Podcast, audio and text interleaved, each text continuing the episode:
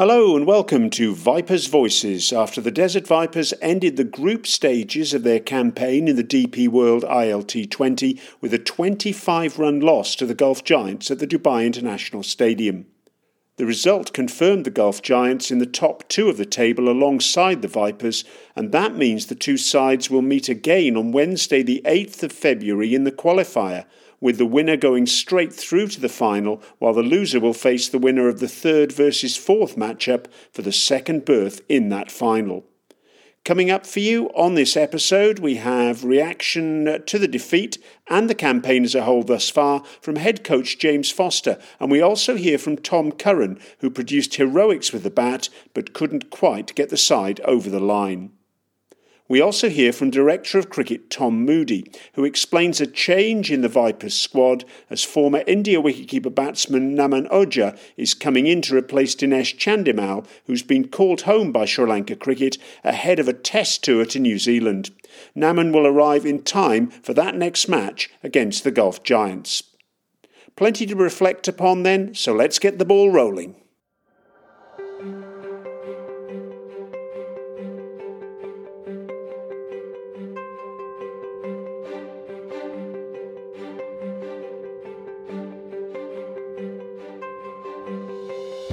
Was a day when things never quite clicked for the Vipers. Batting first after being put in, the Gulf Giants made 180 for 6 in their 20 overs, an excellent total and one that ultimately proved beyond Colin Munro's men.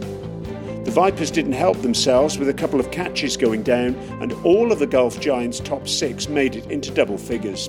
Their top scorer was Shimron Hetmyer, who was once again a thorn in the side of the Vipers as he was earlier in the tournament. This time he made 54 from 35 balls, including four sixes. Matheesha Pathirana was the most successful bowler with 2 for 36, while there was a wicket apiece for Sheldon Cottrell, Benny Howell, and debutant Jake Lintott, who also swooped from backward point to produce a superb run out of Gulf Giants opener Tom Banton.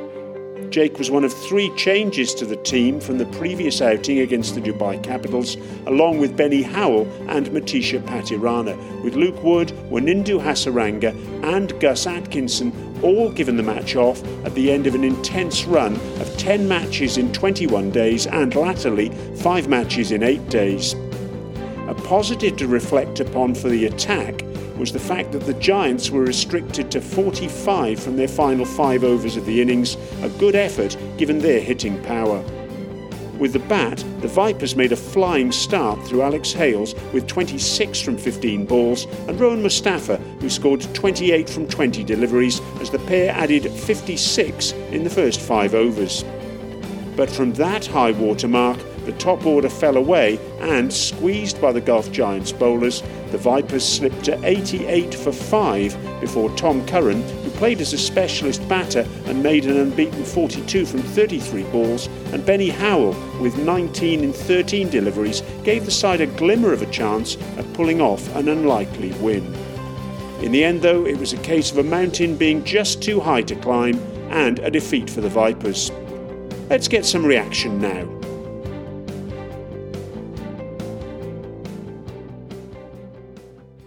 First up, let's hear from head coach James Foster, and he began by offering an honest reflection of the day's proceedings. Yeah, look, it was um, a disappointing day um, for us today. Um, nowhere near at our best. That can happen in this, you know, in T20 cricket. Um, you can be flying, and then sometimes the, the old sort of rogue performance comes in. Um, but look, we, we move on. It's the um, last game of, of the group stage. We've qualified we're in a great position. We've been playing really, really well this campaign. Um, so looking forward to the uh, to the qualifier. 180 for six, the Gulf Giants made. Was that a par score, would you say, or just a little bit above? Um, I thought it was over par. Um, thought with the way the wicket played, um, I thought it was quite a slow. I thought if you were smart with the way you bowl, if you were very disciplined with bowling very straight, it was going to be quite hard um, to score but in the same breath, it, it, wasn't the worst wicket or anything like that. Um, and then, um, obviously, the start we got off to, we got off to an absolute flyer. We were well ahead of the rate. And unfortunately, after, after the um, um, the opening partnership was broken, we, we didn't really have um, a lot to throw at them. We didn't really have many answers. So um, yeah, it, it, wasn't our best batting display um, or bowling or, or, fielding display for, for that matter. But as I, t- as I touched on just a second ago, we've been playing really well this campaign. Still a lot of confidence in the group. Um, so yeah, we're, we're absolutely delighted to qualify. That's clearly our um, first target. Second target was to qualify in the top two, which we've achieved, um, and can't wait for the eighth. You mentioned about the fielding there. A couple of chances went down today. That's, I think, 15 in the tournament that have gone down over the course of the group stage. Is that a concern at all? That's, that's good counting. um, look, I mean, we, have made mistakes um, in the field, um, no doubt about that. You know, you if you're playing against top players, um, you can't afford to keep giving them second or third chances. So, um, you know, we're, we're, very aware of that. Um, now is an opportunity for us. We've got a nice little break. Um, we've got a nice off tomorrow. Then we've got a couple of training sessions. So, opportunity to top up in, in all the skill sets. You gave a debut today to Jake Lintott, one for 32 for him. How did you think he went? I thought it was fabulous. I thought it was fabulous. I mean, he's been chomping at the bit to get into the side. Um, he's been looking really good in training, um, and it was an opportunity for him to come in and, and get a game for sure.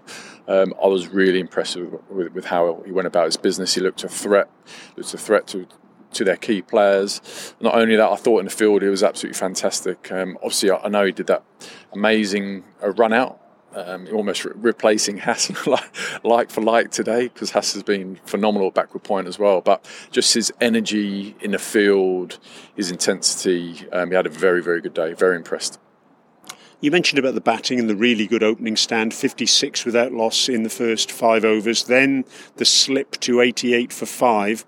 Was it a case of, uh, of the batters maybe looking to go too big too soon, just looking to hit too many boundaries rather than tick things over and get in first up? Well, look, I mean, everyone's going to have their own individual way of playing. You know, you, you can't lambast people for going for a boundary when they've been doing that and hitting fours and sixes. So it's um, it's one of the things. Look, I think there was an element of smartness that was missed today. You know, from time to time, you don't always get it right as a batting unit, and, and that was the case today. Tom Curran played as a specialist batter today. What was the thinking there, and is everything okay uh, as far as he's concerned for, with the ball for the latter part of the tournament? Yeah, absolutely fine. It was always the case that he was going to bowl today. It was a, effectively we kind of rested and rotated um, a few people um, for today's match. You know, we've had a very busy schedule, and we feel it's a very smart play today not to try and push everyone if it's not required. You always want to be putting out your full strength team um, but today we had a few guys who came in, but they're also quality performers. With regarding TC, um, it was just an opportunity for him just to keep his um, bullets, so to speak, with, the ball. Just uh, an opportunity to rest his body. Yes, he's still fielding 20 overs, and he had, but he was keen to keep batting. You know, he um, found a bit of rhythm the other day, so it was a, another opportunity. And then we saw today he played very nicely, which bodes very well for the rest of the season two defeats then against the Gulf Giants in the group stages. Will will they count for anything coming up uh, against them again on Wednesday in that one against two? I, I personally don't think so. Um, obviously, if you ask them that same question, they, they might answer that differently. Um, we, we know what we're up against. We're a formidable side. They're a good side as well. Um, so it's going to be um, a very exciting game coming up any learnings you can take from the two games that you've played against them so far? Because, in all fairness, I guess, you could argue that really and truly you could and possibly should have won both games. Yep, plenty of learnings. I'm probably not going to um, mention them right now, but absolutely. And in terms of uh, the campaign as a whole, played 10, won 7, lost 3. You mentioned mission accomplished a little earlier, getting into that top two where do you place that uh, that qualification campaign? Are you overall very very happy? Very happy. Uh, I think the way we've been playing, I mean, winning seven games is, is not an easy thing to do against all these quality, uh, quality opposition. So, absolutely delighted sitting here as coach. Um, as I touched on earlier, a lot of confidence throwing, uh, flowing throughout the squad. Um, delighted with the contributions. Also, it hasn't just been about one or two people. Everyone's been contributing during this whole campaign. So, come uh, the 8th, I think it is, when, when our, our, our next game is.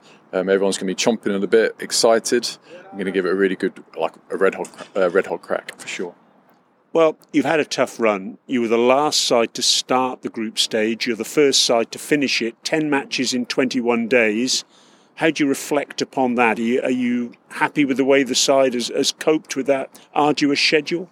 Absolutely, absolutely delighted. Um, the, the, we've had to be smart, especially this last five game block. Um, but like you said, 10 games in 21 days, that doesn't happen very often in T20 cricket. It's um, people sitting from a farm, I think, oh, it's only a 20 over game, but it's you know, some back to back games and on, off, on, off, on. It's, um, it's, it's, tough work for, for players. You know, there's a, a, lot of adrenaline and energy and mileage spent when you play this game. It's hence the reason we have to be smart during this campaign. You can't just put out guys all the time, in my opinion. You'd always love to do that, but I, I feel and I hope that we're going to get that benefit later on in this competition. Now, there were three changes today. Uh, Wanindu Hasaranga, Gus Atkinson, and Luke Wood all missed out. Are they all going to be available for the uh, for the latter stages? And um, well, if they are, I guess you, have got a, a, heck of a conundrum in terms of fitting them in. Yep, they'll be available for selection like everyone else. Um, like you said, um, we've got a serious squad here. You know, we've worked exceptionally hard getting a squad like this um, for this campaign, um, and these are all very good headaches to have. And what do the next four days look like before that game against the Gulf Giants on uh, on the eighth? Because they've obviously secured their top two place now, so it, it is Desert Vipers against the Gulf Giants back here on Wednesday, the eighth of February. From a, a Vipers perspective, what do those days leading up to that match look like now? Well, for us, it will be a day off tomorrow, um, opportunity to chill and, and, relax, and then we've got two optional training sessions. All our uh, sessions are optional. Um, individuals will know what they will need to do and need to get out these next three days. Um, out the two days of training, some guys might want to do two days, some guys might want to do one, some might want to do none, and that's um, absolutely cool. That that's um, one of the key things is making sure guys are physically uh, fresh and mentally fresh, and then we'll be absolutely ready come the eighth. James Foster, disappointed with the result against the Gulf Giants, but proud of his team's efforts thus far in this DP World ILT20 and looking forward to the final series. Next up, let's hear from Tom Curran, whose batting kept the Vipers in contention until the final over. He spoke at the post match media conference. Uh, yeah, I mean, definitely we struggled, obviously losing quite a few wickets and clusters there didn't help and yeah, absolutely. When I was in, I thought we could win it definitely. Um, just couldn't quite, yeah, clear the fence. I, I, you know, it's a different story if you're batting with another batter, but yeah, just couldn't quite get it over the line there. Um, Iron, the big prize now. I mean, you've qualified already. Uh, next match, the big match, qualifying the eighth. What happened between now and the eighth as a team? Uh, well, some rest and recovery, I guess. Get ready. Um, we played some really good cricket throughout the competition, and that sort of allowed us the luxury of resting a few few of the bowlers today. Um, and yeah, hopefully, yeah, a couple of days off, recharge, uh, get set, and then yeah, training sort of I think Monday, Tuesday before the game Wednesday. Okay. At what point do you think it all went wrong in that innings? Oh well, I think they got too many runs. To be honest, I don't think it was a pretty straightforward wicket. It was pretty dry, pretty slow, big side. Um, we probably just got it a little bit wrong with the ball there. Um, but that can happen. Um, you know, a lot of those guys haven't bowled a lot this competition, so um, they also played some. They had some handy cameos with the bat, but I think they were definitely twenty odd, sort of uh, too many runs, I reckon. And yeah, like I said, there was a stage where we probably looked like we were going nicely, but um, we lost too many wickets in clusters. Now, what goes through your mind when you're in that situation when you've probably been asked to do too much, um, and you batting against people you know very well? Um, yeah. So it's a bit of a game of cat and mouse. Yeah, just trying to clear the fence. you know, we needed over 12 and over um, 14 or whatever it was, it was boundaries. So, um, yeah, I thought, you know, if I face the majority of the balls and try and get two, three boundaries and over, um, would would get a lot closer to the target. But yeah, not quite enough.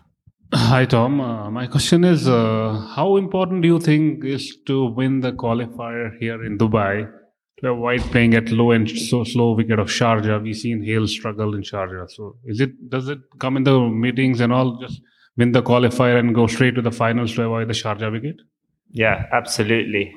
Yeah, look, I guess it's a knockout game, or not quite a knockout game, but we'll be treating it like a knockout game. We want to win that um, and again have a sort of extra day of recovery going into the final, taking that momentum. So um, yeah, nice to have a few days to recharge. Um, we've played some really good cricket this comp, and I think that shows that we're top of the table. So, um, although tonight's um, loss is not ideal, I think I don't think it'll affect the group.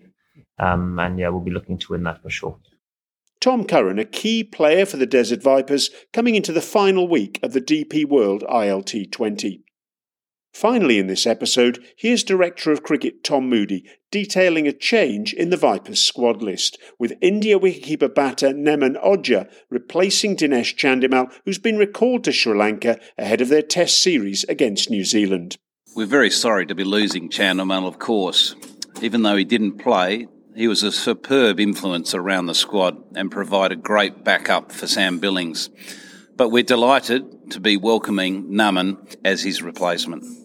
He's a player who has played at the top level and has played high level franchise cricket in the IPL. And he's someone I've worked with at the Sunrisers Hyderabad. So I know his qualities very well. He will be a terrific addition to our squad as we move forward into the business end of the DP World ILT 20. Tom Moody on the imminent arrival of Naman Ojha, who will arrive in Dubai in plenty of time for the match against the Gulf Giants on Wednesday, the 8th of February. And that's it for this reaction podcast episode of Vipers Voices. Next up for the Desert Vipers is the qualifier, that match against the Gulf Giants, with a place in the final up for grabs. We'll be with you again ahead of that encounter with all the build up from the Vipers camp. As ever, please like and subscribe to make sure you get the very latest Desert Vipers interviews and news during the tournament. And remember, you can also follow the Desert Vipers on Twitter, Instagram, and Facebook too, as well as visiting the website at thedesertvipers.com. You can also buy tickets for all Desert Vipers matches online. Just look out for them through the Platinum List website and app and the ILT20 website. For now, then, this is Brian Murgatroyd, and as ever, thanks so much for listening.